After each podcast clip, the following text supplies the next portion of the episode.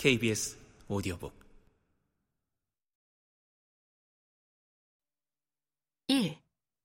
너에게 내가 누구인지 말하고 싶어. 17세의 나레이션. 실패의 기억들. 17세부터 25세. 인간은 대체로 이 시기에 개성을 가진 독자적 인간으로 자란다고 한다. 저 나이 때 내게 가장 중요했던 건 여자친구들과의 관계였다. 시간이 너무 천천히 흘러서 아마 이 장면을 나는 평생 기억하겠구나 라고 생각했던 순간도 있었고 갑작스럽게 단절된 관계의 퍼즐을 풀지 못해 망연자실하다가 기어이 가슴이 뻥 뚫려버린 기억도 있다. 가장 큰 행복을 준 것도 가장 큰 상처를 주고받은 것도 여자친구들과의 관계에서였다.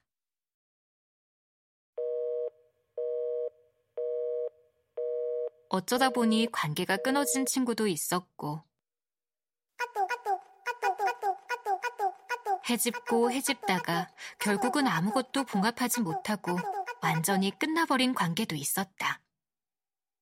요란하게 절교하기도 했고, 모르는 새 절교당하기도 했다. 나는 언제나 여자들과의 관계가 어려웠고, 자신이 없었다.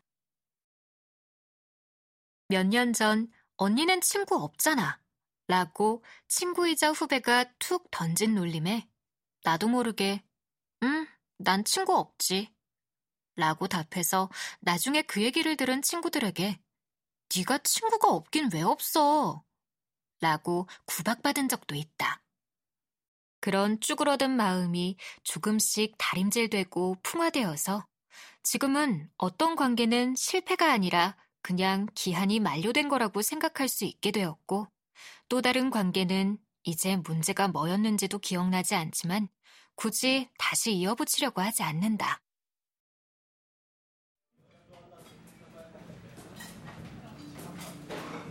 한 번은 쟤는 남자 무서운 걸 모른다. 라는 말을 들은 적이 있다.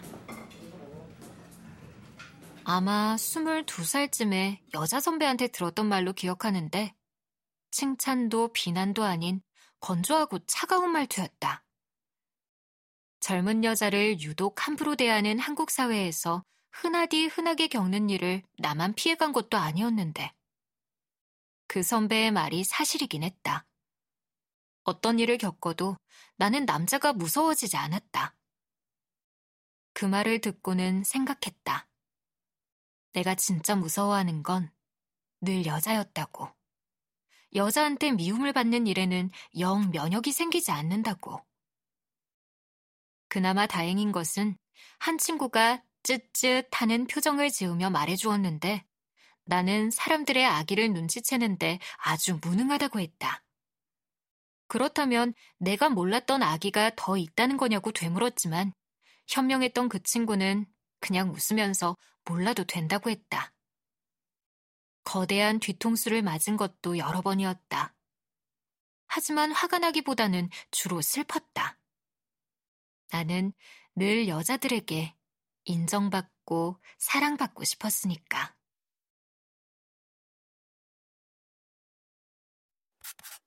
KBS 오디오 북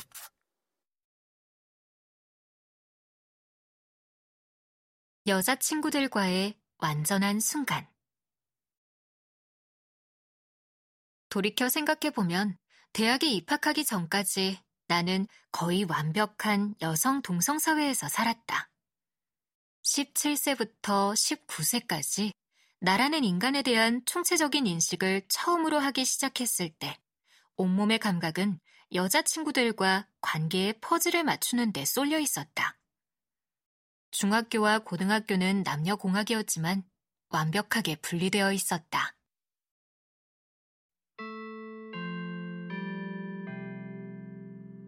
내가 다닌 중학교는 긴 복도 가운데 철문이 잠겨 있었고 중앙 계단은 보통 이용하지 않았다. 중앙 계단은 친구와 오래오래 얘기할 때나 사용하는 공간이었다. 누군가 거기서 얘기를 하고 있으면 그 자리를 피해주는 게 암묵적인 룰이었다. 누군가 이렇게 말한 기억이 난다. 옆 동네 H고등학교는 합반이래. 와. 분명히 부러워하는 소리를 내려고 한 것일 텐데 어째 뒤끝이 영 시시하게 잦아들었다. 불편할 것 같은데? 라고 누가 말하면 그래, 정신이라도 승리하자. 이렇게 농담을 주고받았다. 어딘가 자기적이었다. 합반을 갈망하는 여고생의 연기랄까? 사실 합반을 원하지도 않았으면서. 공학이라는 걸 실감하는 순간은 주로 운동장을 바라볼 때였다. 운동장에는 항상 남자애들이 있었다. 저녁을 먹고 난 다음 좀 어둑어둑해져야 아주 잠깐 운동장이 빌 때가 있었는데 야간 자율학습이 시작될 즈음 중년의 남자 교장이 화려한 운동복으로 갈아입고 운동장을 뛸 준비를 했다. 교장은 남자애들의 농구 경기에 기웃거리며 말을 걸곤 했고 그게 불편했든지 아니면 옷 갈아입어야 하는 시간이 필요했는지 모르지만 남자애들은 쉬는 시간이 채 끝나기도 전에 운동장에서 사라지곤 했다.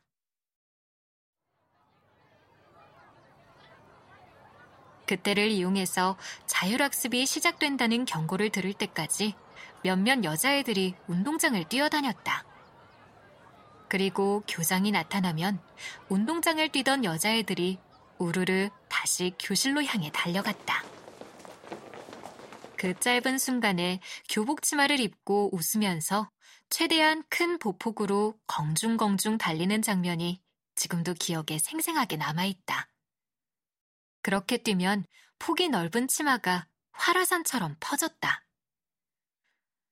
운동장 저쪽 끝 벤치에는 가끔 한두 명의 남자애들이 있었는데 나중에 성인이 되어 자신이 바로 그 벤치에 있었다는 동창을 만난 적이 있다. 남자 동창이라니 그때서야 내가 공학을 나왔다는 걸 실감했다. 고등학교 때부터 오픈리 게이로 지낸 그는 남자애들 사이에서 공공연한 왕따였다고 했다. 신기하게도 운동장 얘기를 하자 그도 운동장에서 다른 남자애들이 다 사라지고 여자애들이 팔을 벌리고 하늘을 보며 소리를 지르던 순간을 기억하고 있었다.